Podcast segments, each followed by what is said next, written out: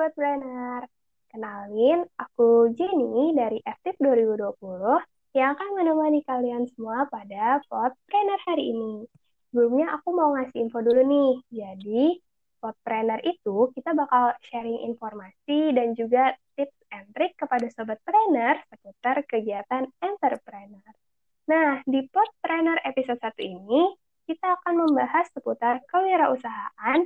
Dan ada juga loh tips and trik yang bisa membantu para Sobat Preneur yang tertarik di bidang kewirausahaan. Oh iya, aku di sini nggak sendiri nih. Aku bakal ditemenin sama Tete Cantik. Boleh dong Teh, kenalan dulu sama para Sobat Preneur. Halo teman-teman, kenalin. Aku Safira, aku dari F T I P dua ribu delapan belas. Gimana kabarnya Teh Safira? Alhamdulillah nih baik ya, gitu aja deh pokoknya sedang beraktivitas secara online kayak ya kayak semester-semester sebelumnya lah. Semoga tetap sehat ya Teh, um, tetap semangat menjalani kuliah. Iya. Semoga kamu juga dan teman-teman yang mendengarkan tetap sehat selalu. Amin. Baik Teh. Nah, jadi sebelumnya aku mau kenalin dulu nih, jadi Teh Safira ini adalah C E O dari clothing line yang namanya Kalamata nih guys. Nah, Kalamata ini udah berjalan sekitar empat bulan dan berpusat di Bandung. Buat Sobat Preneur nih yang penasaran apa sih Kalamata itu bisa langsung di cek I G-nya. Boleh tuh dicek, siapa tahu suka underscore. Gitu ya. Betul begitu Teh? Betul-betul, siapa tahu langsung aduh, aku kayaknya pengen deh gitu ya, Teh. Nah, uh, aku penasaran nih, Teh. Boleh nggak ceritain sedikit uh, sebenarnya apa sih latar belakang dari terbentuknya Kalamata, Teh? Oke, kalau latar belakangnya sendiri, dari dulu tuh emang pengen banget punya bisnis. Tapi ya mungkin dulu tuh sekedar pengen, tapi masih nggak tahu nih produknya itu produk apa. Nah, terus waktu di awal dua ribu dua puluh, aku sama teman aku tuh kayak bikin plan gitu deh. Kayaknya asik nih kalau kita liburan, main gitu ya. Nah, tapi ternyata ada COVID nih, jadi kayaknya harus tertunda mungkin ya. Terus waktu di pertengahan tahun, pas lagi libur semester, aku sama teman aku tuh ikut ini, ikut les ngejahit ceritanya. Ya buat ngisi waktu kosong juga. Nah, terus dari sana tuh kepikiran, kayaknya eh, uang yang udah kita tabung, kayaknya lebih baik buat dijadiin usaha deh. Kita bikin brand kali ya, soalnya aku sama temen aku juga punya interest yang sama gitu. Jadi ya, kenapa enggak sih untuk dicoba dulu. Kayak gitu sih mungkin latar belakangnya dari Kalamata. Wah, berarti ini ya Teh dari sebuah les menjahit bisa akhirnya terpikirkan untuk uh, membuka sebuah brand yeah. gitu ya, mem- mem- bikin membuat sebuah brand. Nah, kalau untuk tujuan Teteh sendiri berwirausaha tuh apa sih Teh? Nah, kalau tujuannya Tete mungkin sebelumnya udah kenotis ya. Uh, Dari dulu aku pengen punya brand, aku pengen punya usaha, dan tertarik juga nih di bidang fashion.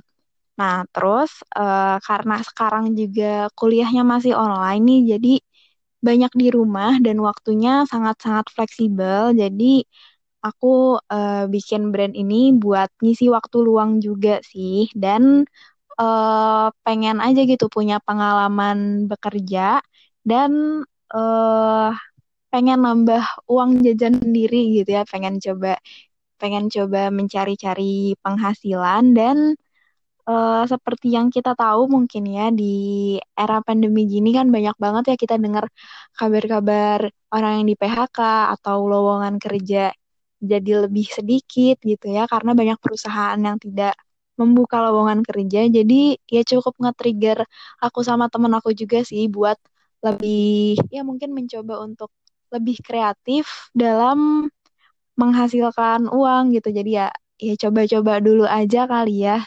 Dan berharapnya dari kita bikin Kalamata ini kita punya pengalaman di bidang usaha gitu yang semoga bermanfaat lah untuk kedepannya. Kayak gitu sih. Wah, keren banget sih Teh. Jadi uh, walaupun di tengah pandemi ini kita sebagai anak muda harus tetap kreatif ya Teh. Bagaimana caranya untuk mencari tambahan untuk iya. jajan gitu ya Teh. Dan juga uh, siapa tahu gitu ya Teh dari usaha-usaha yang dibuka sama anak-anak muda ini bisa uh, malah membuka peluang uh, lapangan pekerjaan gitu ya Teh buat mungkin uh, orang-orang yang ter P H K iya, dan sebagainya gitu ya. Iya, amin banget sih ya. Semoga dengan langkah-langkah yang kita lakuin gitu ya bisa membuka pintu rezeki untuk orang lain juga gitu. Iya, betul banget Teh.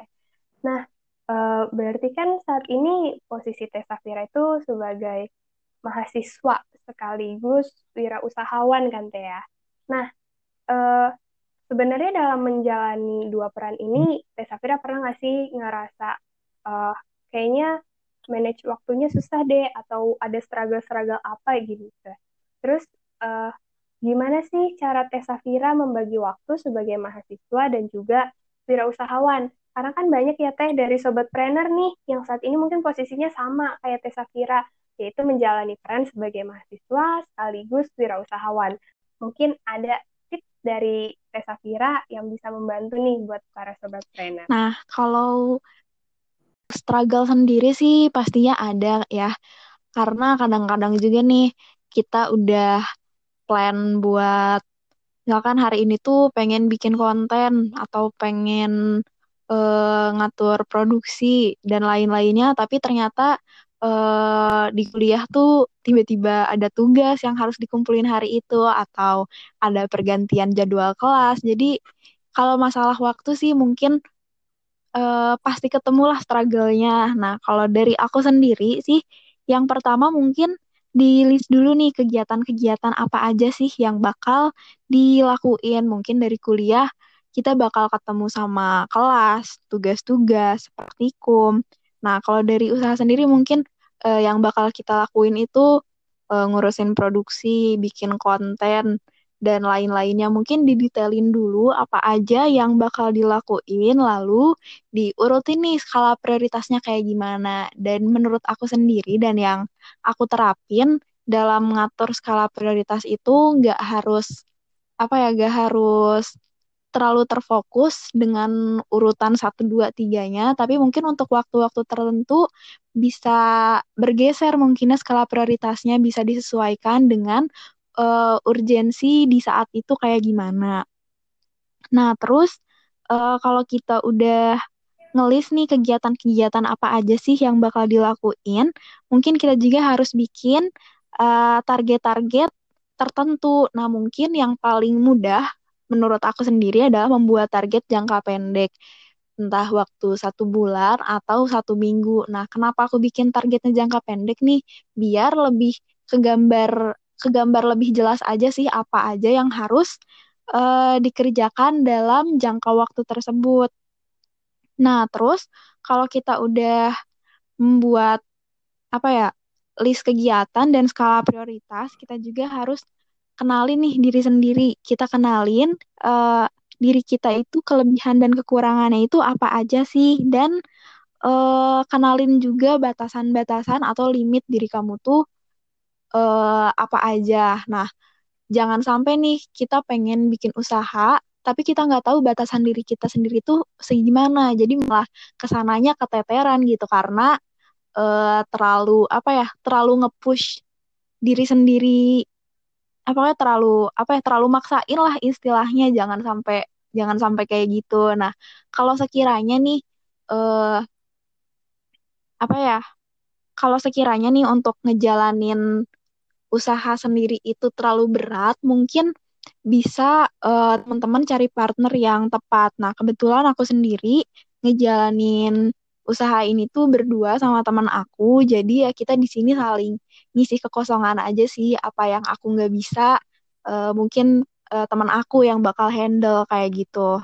Nah, tapi balik lagi nih untuk cari partner sendiri tuh cukup tricky gitu ya. Uh, ada hal-hal yang harus diperhatiinnya juga. Tapi mungkin yang paling utama nih kalau teman-teman sendiri mau bikin usaha dan berpartner sama orang lain, mungkin harus diperhatikan juga uh, kamu sama partner ini tuh memiliki visi yang sama dan tentunya harus saling percaya gitu. Kalau dari aku gitu aja sih mungkin untuk cara ngebagi waktu antara kuliah dan ngejalanin bisnis. Oke, uh, ini coba aku uh, singkat ya Teh. Aku coba sebutin apa aja sih tadi sebenarnya tips dari uh, Teh Safira gitu ya buat memanage waktu. Dimulai dari uh, kita coba list dulu nih apa uh, kegiatan-kegiatan dari uh, kuliah dan juga kegiatan dalam berbisnis. Selanjutnya kita bisa uh, atur skala prioritasnya gitu ya Teh, dan uh, nggak yang mesti kaku-kaku banget sih, bisa disesuaikan dengan uh, urgensi kita masing-masing gitu. Dan uh, jangan lupa untuk uh, bikin target jangka pendek gitu ya Teh, un- uh, biar lebih mempermudah, biar lebih uh, kelihatan dengan jelas apa aja yang perlu kita lakukan. Dan jangan lupa untuk kenal diri sendiri, apa sih kelebihan kita, apakah uh, apa sih kekurangan kita, dan jangan lupa untuk kenali uh, batas batasan diri gitu ya Teh.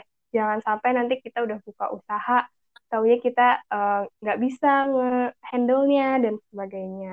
Dan uh, buat Sobat Preneur nih, kalau misalkan kayaknya aku nggak bisa deh uh, ngejalanin usaha sendiri, aku mau cari partner. Nah, ada tips dari Teh Safira, kalau misalkan kita mau cari partner dalam uh, berbisnis, itu jangan lupa cari partner yang memiliki visi yang sama dan juga uh, betul, saling betul percaya banget, gitu ya, Teh.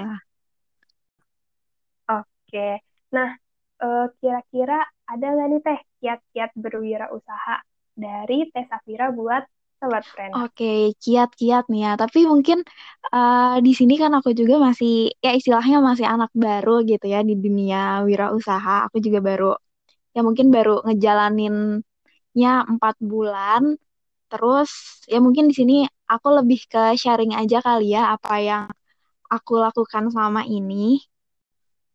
Jadi mungkin yang pertama banget harus teman-teman siapin itu cari tahu nih tujuannya itu buat apa sih, dan mungkin bisa dipertimbangin juga manfaatnya apa aja dan konsekuensinya apa aja. Karena nih kalau uh, teman-teman mau membuka bisnis atau menjalankan suatu usaha, mungkin benefitnya banyak banget. Bakal nambah pengalaman, bakal uh, meningkatkan kemampuan-kemampuan dalam diri kita. Dan mungkin uh, apabila dijalankan dengan baik juga bisa menambah penghasilan sendiri mungkin ya uh, manfaat-manfaatnya. Tetapi di balik manfaat yang akan kita dapatkan itu pastinya ada konsekuensinya juga dong. Kita harus uh, merelakan waktu misalkan. Dan apa ya, dan pastinya nambah pikiran juga dong. Dah, dari situ mungkin dipertimbangkan juga nih, eh, apakah manfaat yang teman-teman dapetin setara, eh apakah konsekuensi yang harus teman-teman bayarkan itu setara gitu dengan manfaat yang bakal teman-teman dapetin. Nah, kalau misalkan manfaat dan konsekuensinya itu sepadan, ya maka eh, lakukan aja gitu si mimpi teman-teman untuk membangun usaha. Nah, terus kalau teman-teman udah punya uh, sorry, kalau teman-teman udah udah yakin banget nih untuk menjalankan satu usaha, maka buatlah perencanaan yang baik. Nah, mungkin di sini juga ada tools-tools yang bisa dipakai. Mungkin teman-teman bisa bikin B M C-nya dulu mungkin ya.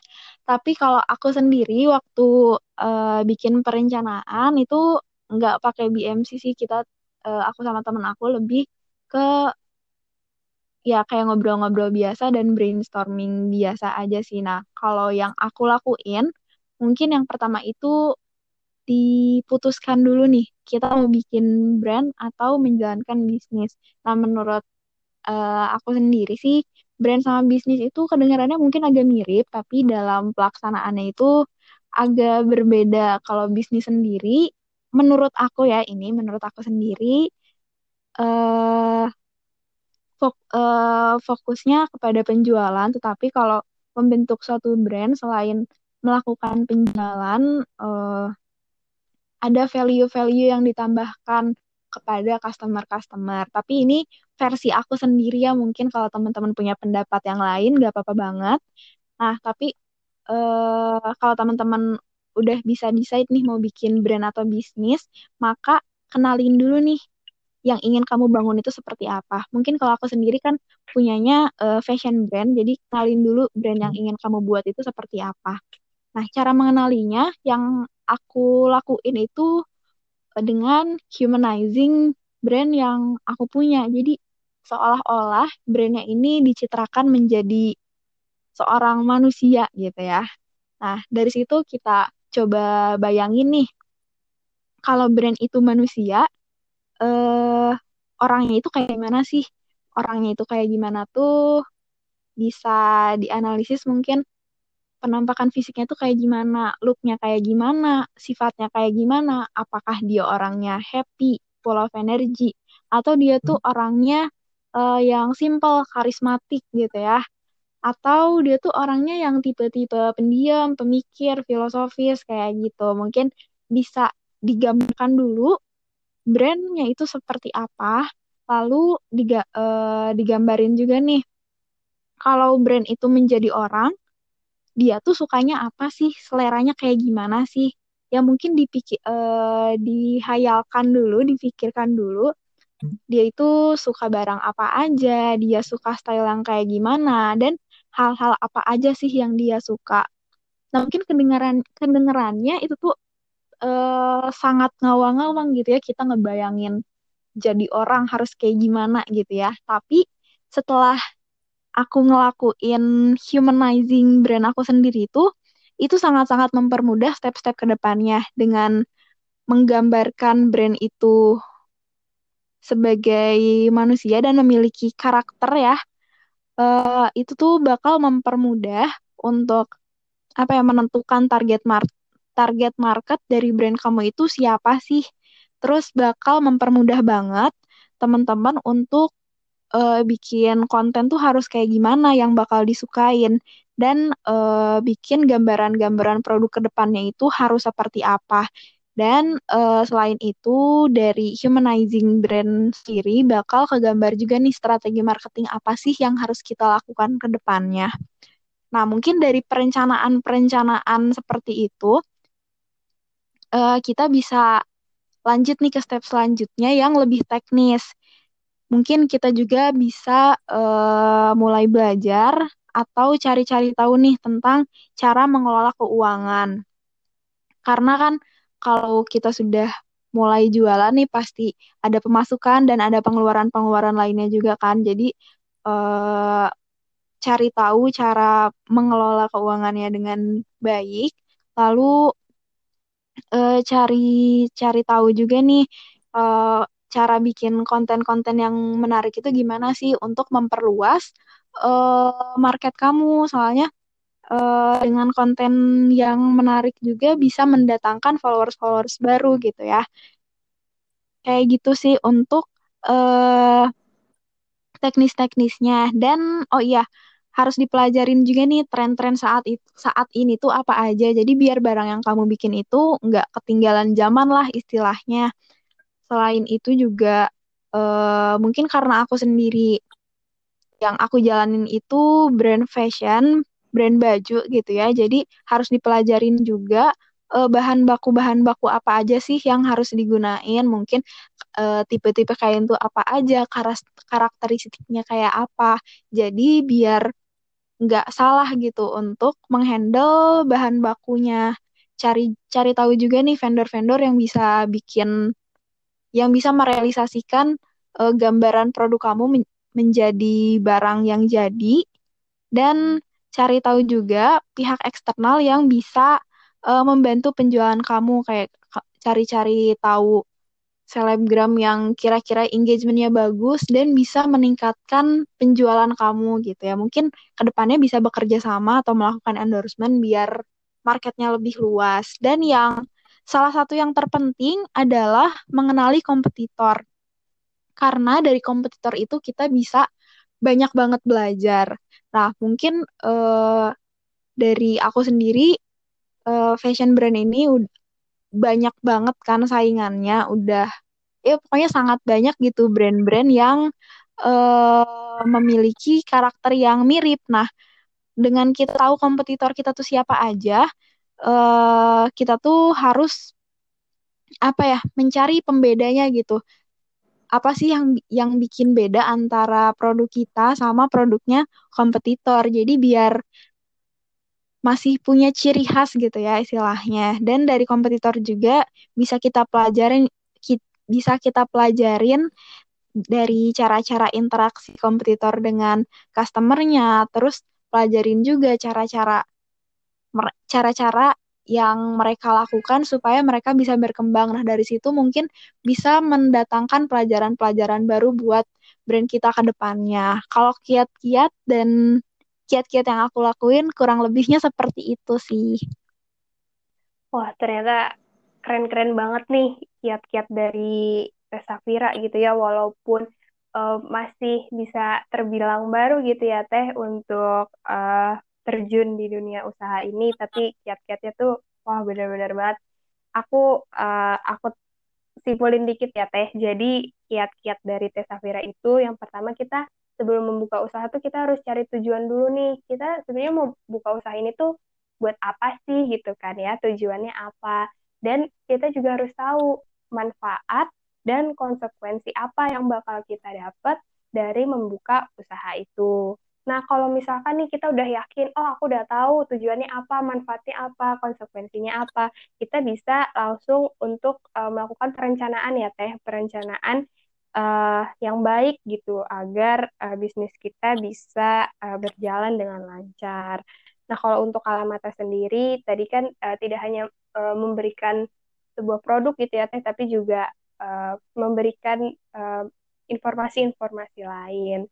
Nah, kalau uh, kita udah ngerencanain nih, kita bisa mulai uh, masuk untuk uh, kita mencari tahu bagaimana uh, mengelola keuangan gitu ya Teh. Terus kita juga bisa mencari konten-konten apa sih yang menarik, yang bisa mena- yang bisa uh, membuat uh, pengikut-pengikut baru tuh jadi tertarik dengan usaha kita gitu ya Teh.